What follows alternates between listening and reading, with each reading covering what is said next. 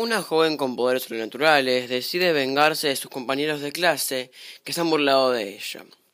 Basada en la novela homónima de Stephen King y dirigida por Brian De Palma, en el año 1976, Carrie es una de las obras maestras del cine de terror y, por qué no, del cine en general. La película cuenta con una gran destreza visual, un guion impecable y actuaciones muy limpias. Como muchos otros filmes del director, esta tiene momentos y, momentos y planos memorables, por eso te voy a contar todo esto y más. La película arranca en un vestidor del colegio, en el, en el que el equipo de voleibol se está bañando. Entre ellas se encuentra Carrie, una joven tímida que, de repente, percibe sangre que le cae sobre la pierna. Ante esto, entra en pánico y comienza a gritar y a correr, pidiendo ayuda a sus compañeros de equipo. Estos comienzan a burlarse, a gritarle y a arrojarle cosas diciéndole que se tape. La situación se ve arreglada cuando Miss Collins, la profesora de gimnasia, entra y calma el ambiente, ayudando a Carrie y explicándole lo sucedido. Esta escena es peculiar, porque es donde comenzamos a ver un recurso visual muy inteligente de parte del director y al que recurrirá muchas veces más. Los zooms, zooms dramáticos que sirven como efecto de mareo. Luego de este episodio, cuando Carrie va a la oficina del director, nos muestran el, desinterés que tienen todos por Carrie y lo invisible que es, incluso frente a las autoridades, cuando el vicedirector confunde su nombre con Cassie Wright, y la llama así por más que lo corrijan varias veces. De aquí nos vamos a la casa de Carrie, donde su madre, al enterarse de lo sucedido, la tacha de pecadora y, encierra, y la encierra en el tan temido armado armario donde debe rezar. El director nos muestra el armario con un plano cenital que hace que nos sintamos incómodos, asfixiados, tal como se siente la, protagonista allí. Eh, allí mismo hay una figura de Jesús crucificado que pasaría desapercibida si no fuera porque tiene el pelo exactamente igual como el de la madre de la protagonista, lo que predice cómo ésta terminará muriendo, crucificada por Carrie. Como estamos hablando de una adaptación de la novela, en esta última un recurso muy narrativo eh, narrativo muy importante, perdón, son los recortes de diarios, libros y demás que hablan sobre la telequinesia y el caso de Carrie. Aunque parecería imposible llevar esto a la pantalla, el director lo hace en las escenas en que Carrie está en la biblioteca y lee sobre esto. Carrie tiene una madre ausente, aunque no en el sentido presencial, ya que pasa todo el día en su casa casi, sino que alguien que no la acompaña ni la ayuda. Por esto, Miss Collins pasa a ser rápidamente la figura materna de la chica, quien no se resobra con ella.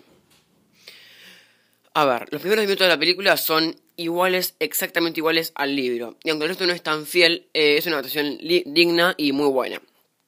Este, o sea, los cambios que se hicieron se entienden, eh, son este, cambios que, bueno, son razonables, que, que se hayan hecho. Em, y,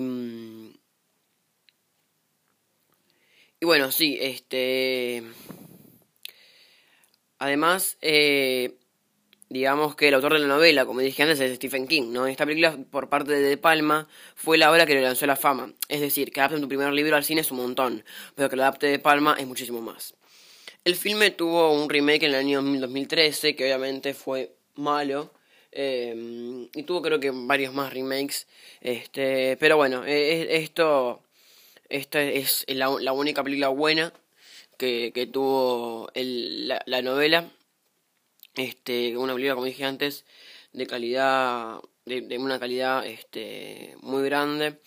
Em, este, tanto para el cine de terror como para el cine en general. Es una muy buena película. Eh, así que bueno, ahora vamos con eh, la recomendación del episodio y con las noticias, que creo que tenés algunas noticias.